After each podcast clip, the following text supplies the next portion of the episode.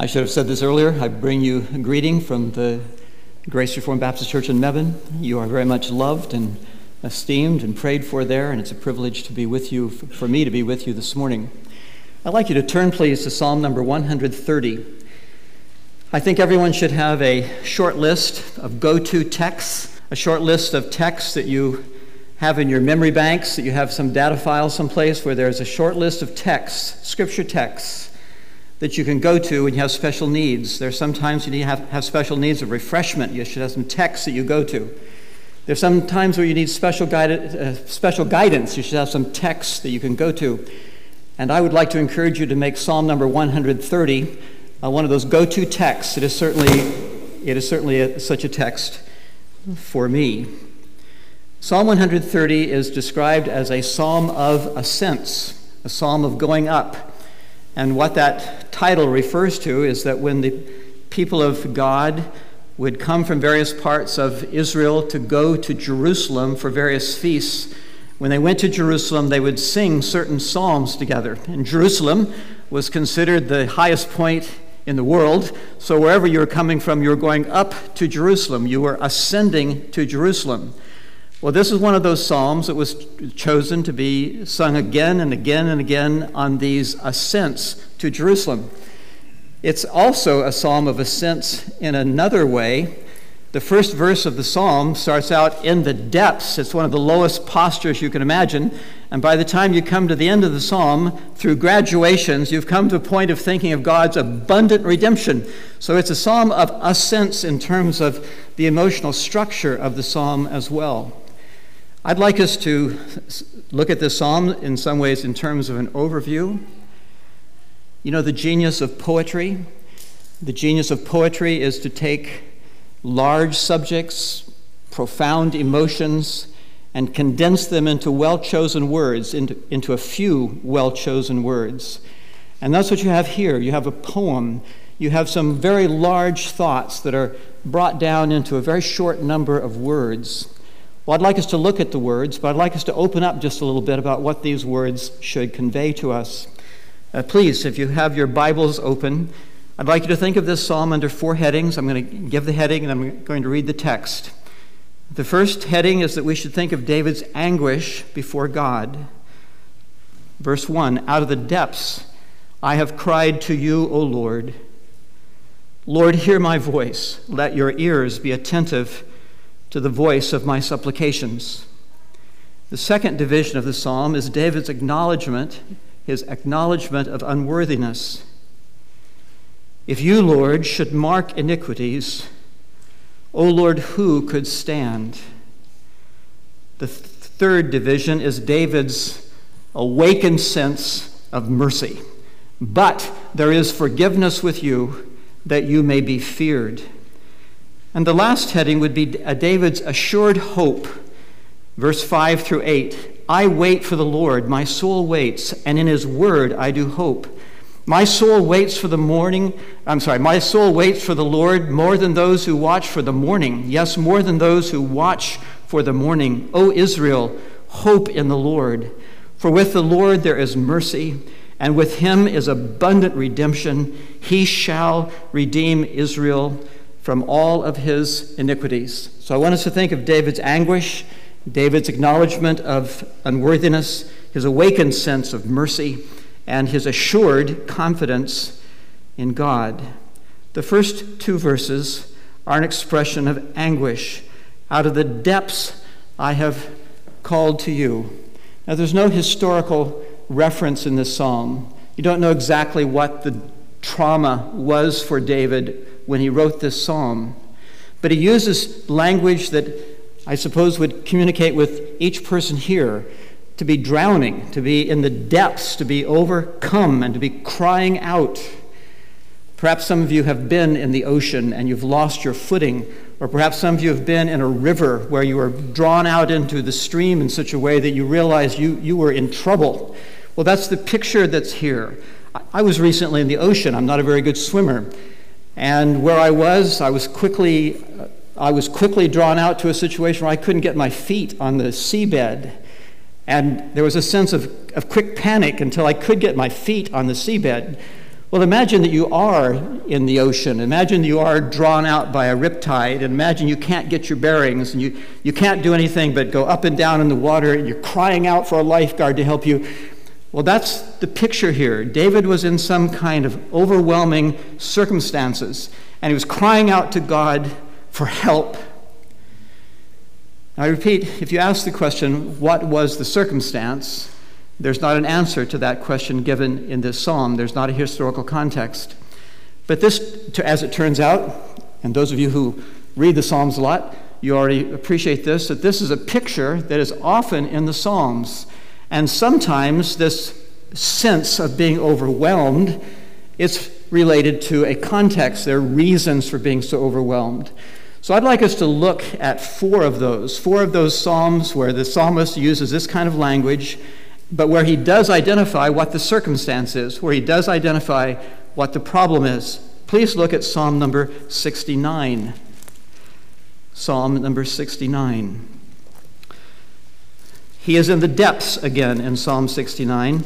And in this psalm, the problem, the circumstance that causes him so much distress is his enemies, his enemies, and unsympathetic friends his enemies that hate him, and friends, even family, whom he might have expected to receive some support from. He's now in a situation where his enemies are trying to hurt him, and he's consumed with zeal for God's house, and people who ought to be sympathetic with him have actually abandoned him. Look at the language of Psalm 69, verse 1. Save me, O God, for the waters have come up to my neck. I sink in deep mire where there is no standing. I have come into deep waters where the floods overflow me. I am weary with my crying. My throat is dry. My eyes fail while I wait upon God. Now, here he begins to identify the problem. Those who hate me without a cause are more than the numbers of my head.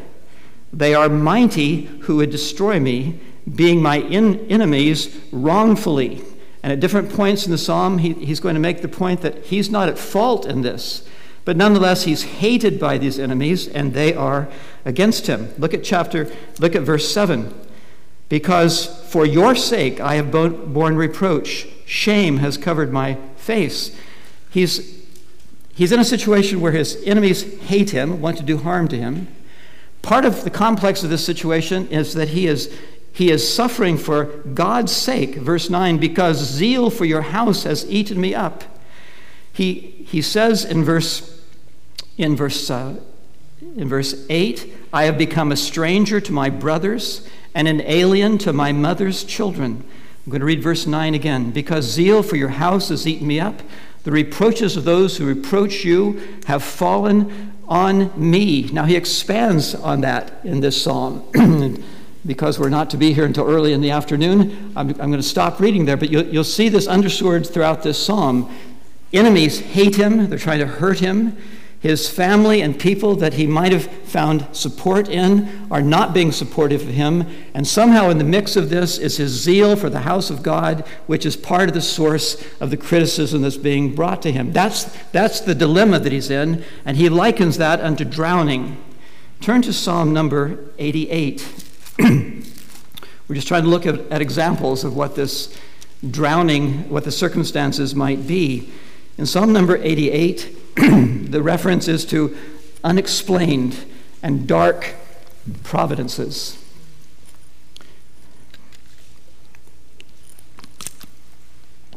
Psalm number 88 is one of the most despairing psalms in the Bible. It was written at what must have been a very low point in the psalmist's experience. This psalm does not, ex- does not contain any expression of hope. It's a despairing psalm because the writer was in a despairing situation. The only bright part about this psalm is that in this situation which he could not comprehend, he's still looking to God. That's the bright part of this psalm. He's still looking to God. But He's in a situation which seems unexplainable to him. Again, look at the language Psalm 88, verse 1 O Lord God of my salvation, I have cried out day and night before you. Let my prayer come before you. Incline your ear to my cry. For my soul is full of troubles, and my life draws near to the grave.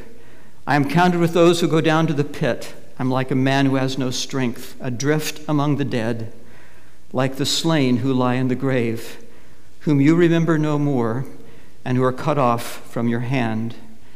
You have laid me in the lowest pit, in darkness, in the depths. That's, that's our word. In the depths, your wrath lies heavy upon me, and you have afflicted me with all your waves. You have put away my acquaintances far from me. You have made me an abomination to them. I am shut up, and I cannot get out. My eye wastes away because of affliction. Then he goes on to write about how he's daily called out to God. Verse 13, but I have but to you I have cried in the morning my prayer comes before you, Lord, why do you cast off my soul? Why do you hide your face from me? I have been afflicted and ready to die from my youth. I suffer your terrors. I am distraught. Your fierce wrath has gone over me. Your terrors have cut me off. Well, what is the situation here? The situation for him is that he is in agonies of various sorts. He believes, he knows that he's in this case because God is pushing his hand down upon him. He refers to God's anger with him, pushing down. He's been praying and he's without hope. It's like I'm trapped and I can't get out of this. This is the depths. In the one case, the depths is related to his enemies and being misunderstood.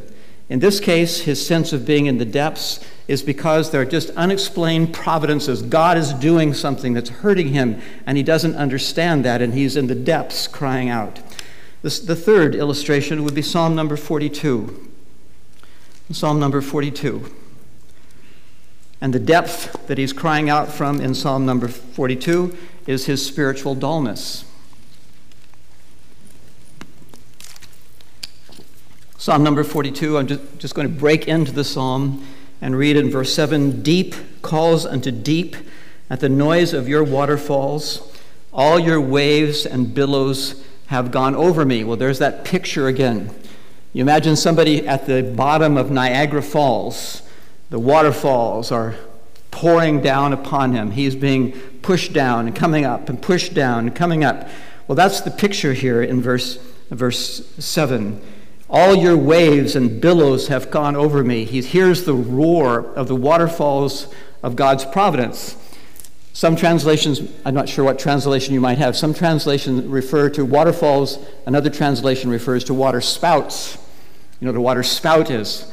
It's a, it's a, it's a typhoon in the water. It, it's, it's a funnel cloud in the ocean that comes and picks up everything in its path and dumps it down and picks it up and dumps it down.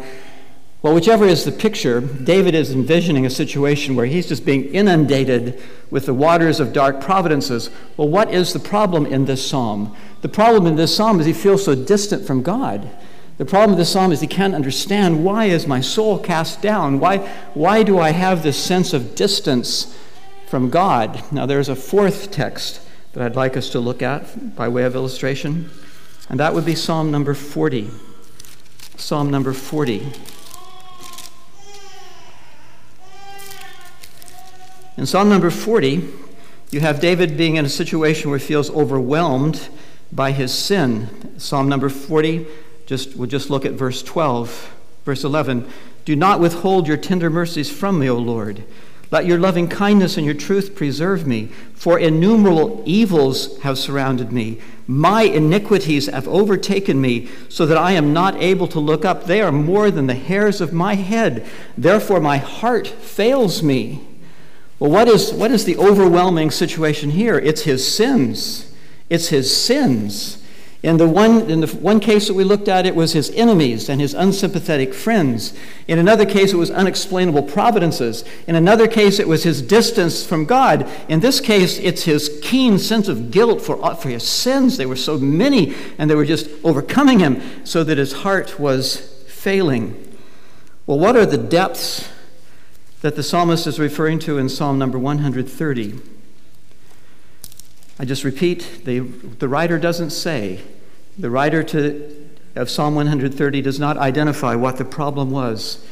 And I think we should take from that that this is meant to be a psalm that fits almost every situation where we're despairing.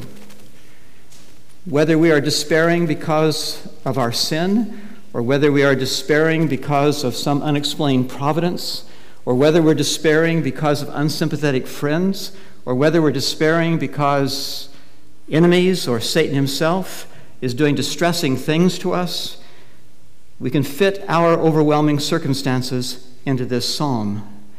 The psalm is meant for a pattern for all of God's people in all forms of distress. And you don't need to think very long about the biographies of God's people, probably your own biographies, to identify things that have been overwhelming to you where you haven't had your footing, where you've not known really what to do except to cry out to God, God, please come. God, please come and do something. Some of God's people live in very difficult marriages. Some of God's people are married and their spouse leaves them, and they're overwhelmed with anxiety in that situation. Some Christian people are raising children and perhaps they've done a very bad job of it at some point, and they're at a point where they're losing their children. And there's a kind of anxiety that overwhelms them, and there's nothing to do but to cry out and to beg God. Some people have chronic health problems that are not solvable.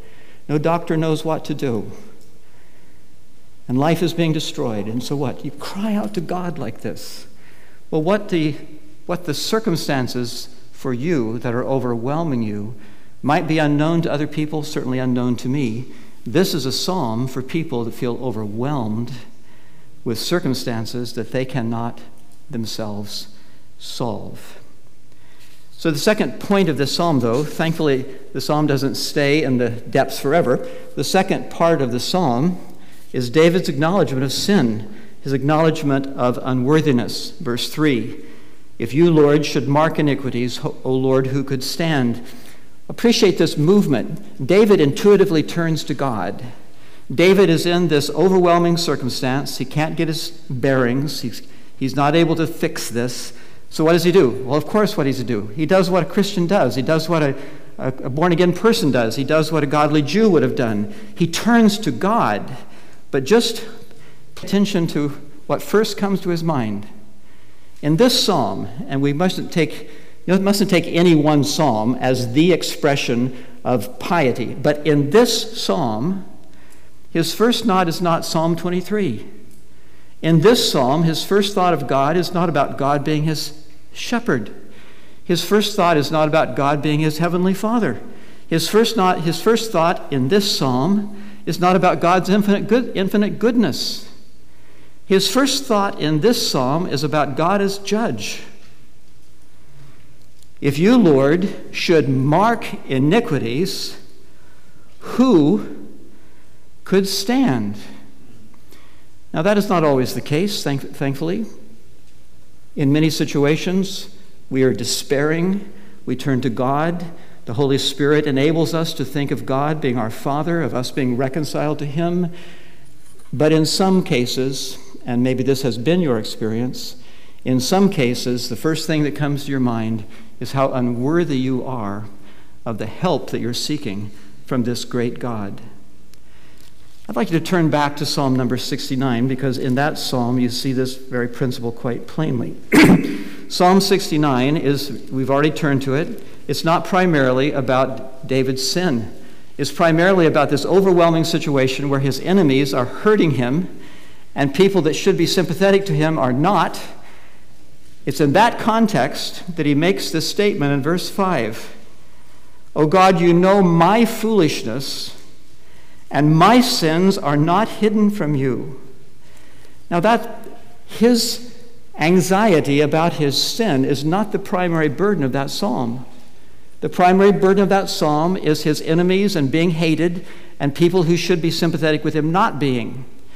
But he can't contemplate that in this psalm without being aware of his own sins. He doesn't say the real problem is my wickedness. No, the real problem is these people that hate him. But in the context of that, and in the context of knowing how much he needed the help of God, his own unworthiness intrudes itself into the picture. I just want to repeat this is not something that always happens, it's not something that always should happen. People of God should have a sense of God being their Father. People of God should have a sense of, of God being reconciled to them. They should have a sense of access. But the truth is, what happened here, what's explained here, what's illustrated, rather, what's illustrated here, does happen to us. We do come into overwhelming circumstances, and we're not immediately helped with thoughts of God being our Father. We're, th- we're immediately impressed with how if God would just take some of our iniquities and hold them against us, we would have no possibility of standing before this God whose righteousness and holiness would just crush us and roll over us if it pleased him to keep a record and hold that record of our sins against us. Now, I, am repeating myself intentionally. This is not always, this is not always the experience of God's people, but it sometimes is the experience of God's people that when they're crying out for help, the first thing that comes to their mind is their unworthiness. Now, why is that? Why might that ever happen? Well, I trust the answers to that are obvious because our sins are really shameful. They really are shameful. They're not, our sins are not just little things that, to God, before God, they, our sins are very shameful. Another reason why this very well might come to people's minds is that we do know that God actually does keep track of sins. Listen to this language. the, part of the apex of Old Testament wisdom comes out Ecclesiastes chapter 12 and 13, where the writer says, Let us hear the, co- the conclusion of the whole matter. The writer has examined all of reality. Let us hear the conclusion of the whole matter. The conclusion of the whole matter is that we should fear God and keep his commandments. Why? For God will bring every work into judgment, including every secret thing, whether good or whether evil. Jesus said in our passage in Matthew 12 that he would bring every idle word that we speak into judgment. And whatever has been covered will be revealed when the coming, with the coming of the Son of Man. The Apostle Paul made a statement that causes us to sort of stumble, but it's, it's the statement of the Word of God. In 1 Corinthians chapter 5 and verse 9, Therefore, we make it our aim, whether present or absent, to be well pleasing. Why do we make it our aim to be well pleasing to God? For we must all appear before the judgment seat of Christ, that each one of us may receive for the things done in the body, whether good or bad. Therefore, knowing the terror of the Lord, we persuade men. Why might this disposition come into our minds? Why might, when we're crying out to God for help, we might be overwhelmed with this thought, oh God, if you should mark iniquities, who could stand? Because our sins are very shameful, and because God does keep an account of our sins. And maybe it should also be added because we know that we would be without excuse. We know that we would be absolutely without excuse if God were to hold our sins against us. Remember what Job said in Job chapter 9 and verse 2? How can a man be righteous before God? And listen to this Job said, If one wished to contend with him, he could not answer him one time in a thousand. If God marked our iniquities, and you're that person, God's marked your iniquities, and you think, I'm going to resist this record keeping. Job's point is if you contended with him a thousand times, there would not be one successful argument that we could raise against God. it may be that in our, in our rightful desire to elevate the wonder of forgiveness, that we can bypass the awfulness of our sins and the awe of being accountable. Well, David wasn't bypassing that. David was aware of, these, of some of these texts that I've just read to you. Lloyd Jones made this statement, and you can, it's not the Bible, so you can determine whether Martyn Lloyd Jones was correct in this statement. He made the statement that no man is a Christian if he has not become speechless before God. He made that statement in his exposition of Romans chapter 3, verse 9, where all, all the world, will, everyone's mouth will be shut before God. Well, here is something of that sense intruding itself into the psalmist's prayer. If you should mark iniquities, I would have nothing to say. If you should mark iniquities, no one could stand.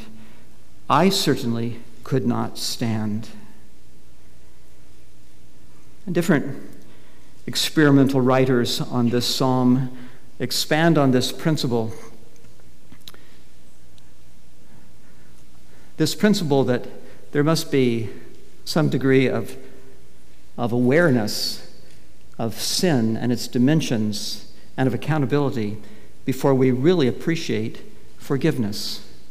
Now, you can ponder that. I have no interest, I trust the ministers of this church have no interest to make anyone grovel in their sins. It's not the, it's not the place of the Word of God, it's not Christ's will, it's not for us to make people grovel in their sins. An awareness of sin is to lead us to forgiveness, and as we'll see in this text. But forgiveness is barely appreciated. It's barely appreciated. It hardly motivates us. Forgiveness is barely appreciated. Forgiveness hardly motivates us unless we see how unworthy we actually are of that forgiveness. And that's what flashes through the psalmist's mind. I am drowning. I need you to help me. Oh, my sins. If you would mark them and remember them and hold them against me, I could not stand. The third part of this psalm is the brightest part. The third part of this psalm is David's awakened sense his renewed awareness, his sense of God's mercy. Now, some people think of God as a grandfatherly type figure. I heard one preacher with an Irish accent make this make the point that people think of good old God. You know, good old God, it's his business to forgive, good old God. So if you ask good old God to forgive you, he's like the grandfather who can't who he can't resist his, uh, his children. Some of you are grandparents, you have, that, you have that awareness, you can't resist your grandchildren. Well, some people see God like that, that of course that's his business to forgive. Well, we need to appreciate the but in verse 4. It's a juxtaposition. You appreciate what a juxtaposition is? A juxtaposition is where you put two things side by side in order to demonstrate how different they are. Here's this one reality. If God should mark our iniquities and hold them against us, no one could stand up before that record. But, and here's the juxtaposition, here's the contrast. This God, who does keep a record and who could justly hold it against us, this God forgives. There is forgiveness with this God. Now, it's an interesting, in the Hebrew language, there's the word that's translated forgiveness is only used a few times in the Bible, this particular word, and it's always used in reference to God's forgiveness. And maybe there's a point that we should draw from that. If you and I forgive each other, it's real, but it's imperfect if you and I forgive each other. We don't know each other perfectly. We don't know the fault perfectly. We don't know the repentance perfectly. We have remaining sin in ourselves. We forgive, but we still might have a sour attitude. But when God forgives, and the word that's used here is only in reference to God, when God forgives, it's an absolute, full, genuine, exhaustive kind of pardon. You remember from various Bible readings and sermons what forgiveness is. Forgiveness is our sins being blotted out. Forgiveness is God removing our sins from us as far as the east is from the west. Forgiveness is God looking at our sins, you recently heard from Psalm 42, where, somebody, where somebody's transgressions are forgiven.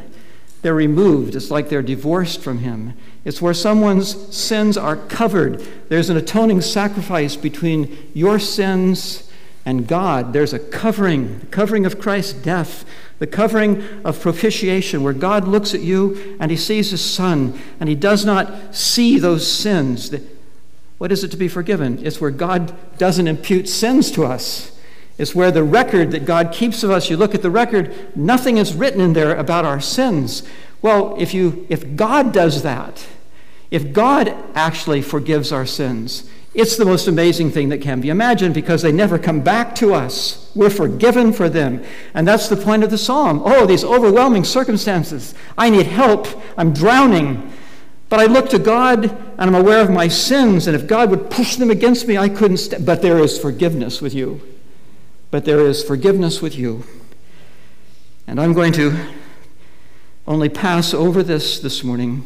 But notice what it says there is forgiveness with you that you may be feared. The forgiveness of God does not lead us to presumption. The forgiveness of God does not lead us to indifference. The goodness of God melts our hearts. If there was no forgiveness, we would be hard. If there was no forgiveness, we would be bitter, we would be hard, we'd be ashamed, we'd be distant. But when there's forgiveness, the heart toward God is soft, and there's a reverence for God, a desire to serve God, a respect for God, the goodness of the forgiveness of God leads to, to fear. Oh, but there is forgiveness with you that you may be feared. The, the fourth part of this psalm is David's assured confidence in seeking God. David's assured confidence and seeking God. Now, the verses, of course, I've already read them to you, are, are verse 5 through 8. And there is more than one thought in verses 5 through 8. But the primary thought is that having, having written of this exercise, of being in the depths, being aware of his unworthiness, being freshly aware of there being forgiveness, now his mind is to hope. Now his mind is to hope. Now his mind is to assurance. And so in these verses, he expresses his own assurance, how he's going to wait for the Lord. And he takes the posture of a shepherd in Israel and he gives advice to Israel as a whole that they should seek the Lord, they should wait upon the Lord. And I'd like you to just, just to identify a few things about this looking in hope. First, of course, is to notice the the focus of this hope, there, there, are two points of focus in this. We should hope in God's word, and we should hope in God's character. Look at the language. I wait for the Lord, my soul waits, and in his word do I hope. Now, assuming that David was the, the psalm writer, what word did David have? Well, the king had a copy of the law of Moses. A king had a copy of of what we re- refer to as the first five books of the Old Testament. The king had a copy of that. There were other parts of the Word of God that had been written by the time that David was king. Maybe David could remember the words, surely he could remember, the words of Nathan the prophet when Nathan uh, anointed him and ordained him to be king in Israel. There were many prophetic statements that were made to David, which perhaps were written down, or certainly they would be remembered. Well, the word, the word written, the word communicated, that was to be the focus of David's hope. He was to hope in the word. And if you are in circumstances that are overwhelming, is to be hope in the Word. We should be scouring the Word. We to go to passages like this. We should be hoping in the Word. We shouldn't allow ourselves to be relying upon how we feel or upon our circumstances or upon what our friends might tell us. We should, we should be focusing on the Word, going to that Word, especially words of promise. But there is another point, and this is it's only supplementary. We should be focusing upon God's character. I just read verse 5, and his word do I hope. Now my soul waits for the Lord more than those who watch for the morning. Verse 7, O Israel, hope in the Lord. For with the Lord there is mercy and with him is abundant redemption, and he shall redeem Israel from all his iniquities. That's, that's a focus upon God's character and the certainty that he is merciful, the certainty that he will bring redemption, even abundant redemption. You know what redemption is? Redemption is deliverance. And there are all kinds of dimensions to deliverance deliverance from the from the condemnation of the law, deliverance from Satan's power, deliverance in terms of spe- specific circumstances, deliverance from the world of sin, and ultimately being brought into the presence of God Himself. Well, that's where the focus is to be. We're to hope in God's Word, we're to hope in His character. that there is hesed, there is loving kindness, there is mercy with God, and He does redeem His people. Abundantly, the text actually says. It's a big word in the Hebrew. It's abundant for uh, redemption. Well, that's to be the focus. We're to focus, we're to wait upon the Lord, focusing upon His word and focusing upon His character. And that's where our stability is. What are we to wait for? We're with the Lord. What are we to wait for? Well, depending on the overwhelming circumstance, there may be some specific things that you're very much asking God for. You may be asking God for improved health. You may be asking God to reconcile you and your spouse. There may be some very specific things that you're asking God to do. But this psalm doesn't refer to specific things. And I think the point is that we, we really should be in a posture where whatever is overwhelming to us, we're waiting for God to do something. We're, we're waiting for God to intervene. Whether that intervention is changing the circumstance, whether that intervention is giving us grace to endure, whatever, the, whatever God might do, that's the hope that we have. We're drowning. We're overwhelmed. We're ashamed of our sins. We're aware of forgiveness. So we're what? We're waiting upon God to come. We're waiting upon God to do something. Because of His Word and because of His character, we have want to wait upon God to do whatever is necessary for us in that situation with the awareness He will not tempt us beyond what we can bear. Notice the picture that the psalmist uses. He's going to wait we're supposed to wait upon the Lord like watchmen wait for the morning. It's actually quite a descriptive picture. Have you, have you ever been a night security guard? Have you ever been a watchman? I don't think he had a night security guard in his mind, but there were watchmen in Israel, and they would watch through the night. Of course, you watch 24 hours a day if you're a watchman in Israel. But this focus is watchmen looking for the morning. What do you suppose that that would mean? I did have a job once as a security guard in a college uh, keeping watch over the campus. You had to make rounds, and you had to sit in a guardhouse at the entrance to the college, and you work all night. And every night, at least for me, every night there came a point where it was very hard to stay at it. It was dark, you've been up all day, now you're up all night, you're tired, your coffee is gone, and what do you hope in?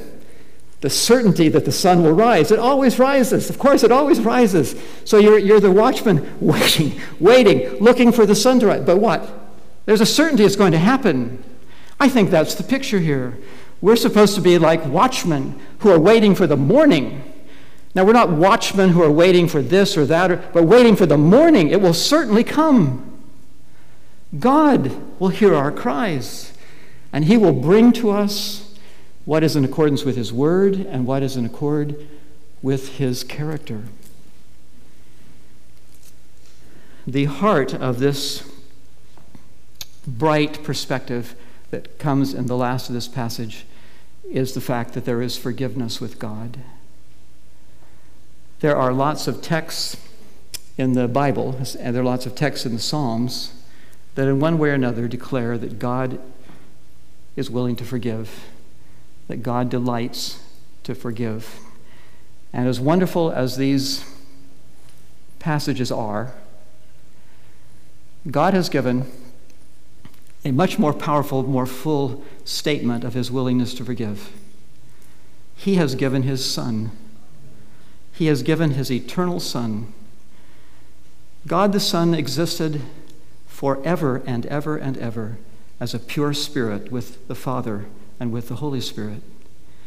And God determined that He wanted His Son to identify with the sins and the sufferings and the human complex of human beings. And God the Father ordained that His Son should become incarnate so that He would understand us, so that He would be sympathetic with us. And then He ordained that this incarnate Son, Jesus, would bear our sins upon the cross. And upon the cross, he would suffer God's wrath for our sins. And he would rise from the dead. And he would send out people everywhere to proclaim the gospel. This God has caused his Son to be incarnate because he delights to forgive sinners. He has caused his Son to die in the place of sinners, that everyone who wants him could come to him and have the application of that death and of that immense reservoir of sympathy that Christ has for human beings. That in coming to him, the benefits of his death, the benefits of his immense sympathy could be yours. That is the greatest statement possible that God forgives sin. He sent his Son, and he wants everywhere to offer his Son. And he wants people to receive his Son because in his Son there is the absolute forgiveness of sins. And that is my desire for you, for those of you who are God's people already, that you be refreshed in this awareness that though your sins are many and they would crush you, there is forgiveness with God that he may be feared. And for those of you who are not believers in the Lord Jesus, your sins will crush you. They will crush you. But they don't need to crush you because this is the day when you could come and come to the Son of God and believe him and be forgiven. Let's pray together.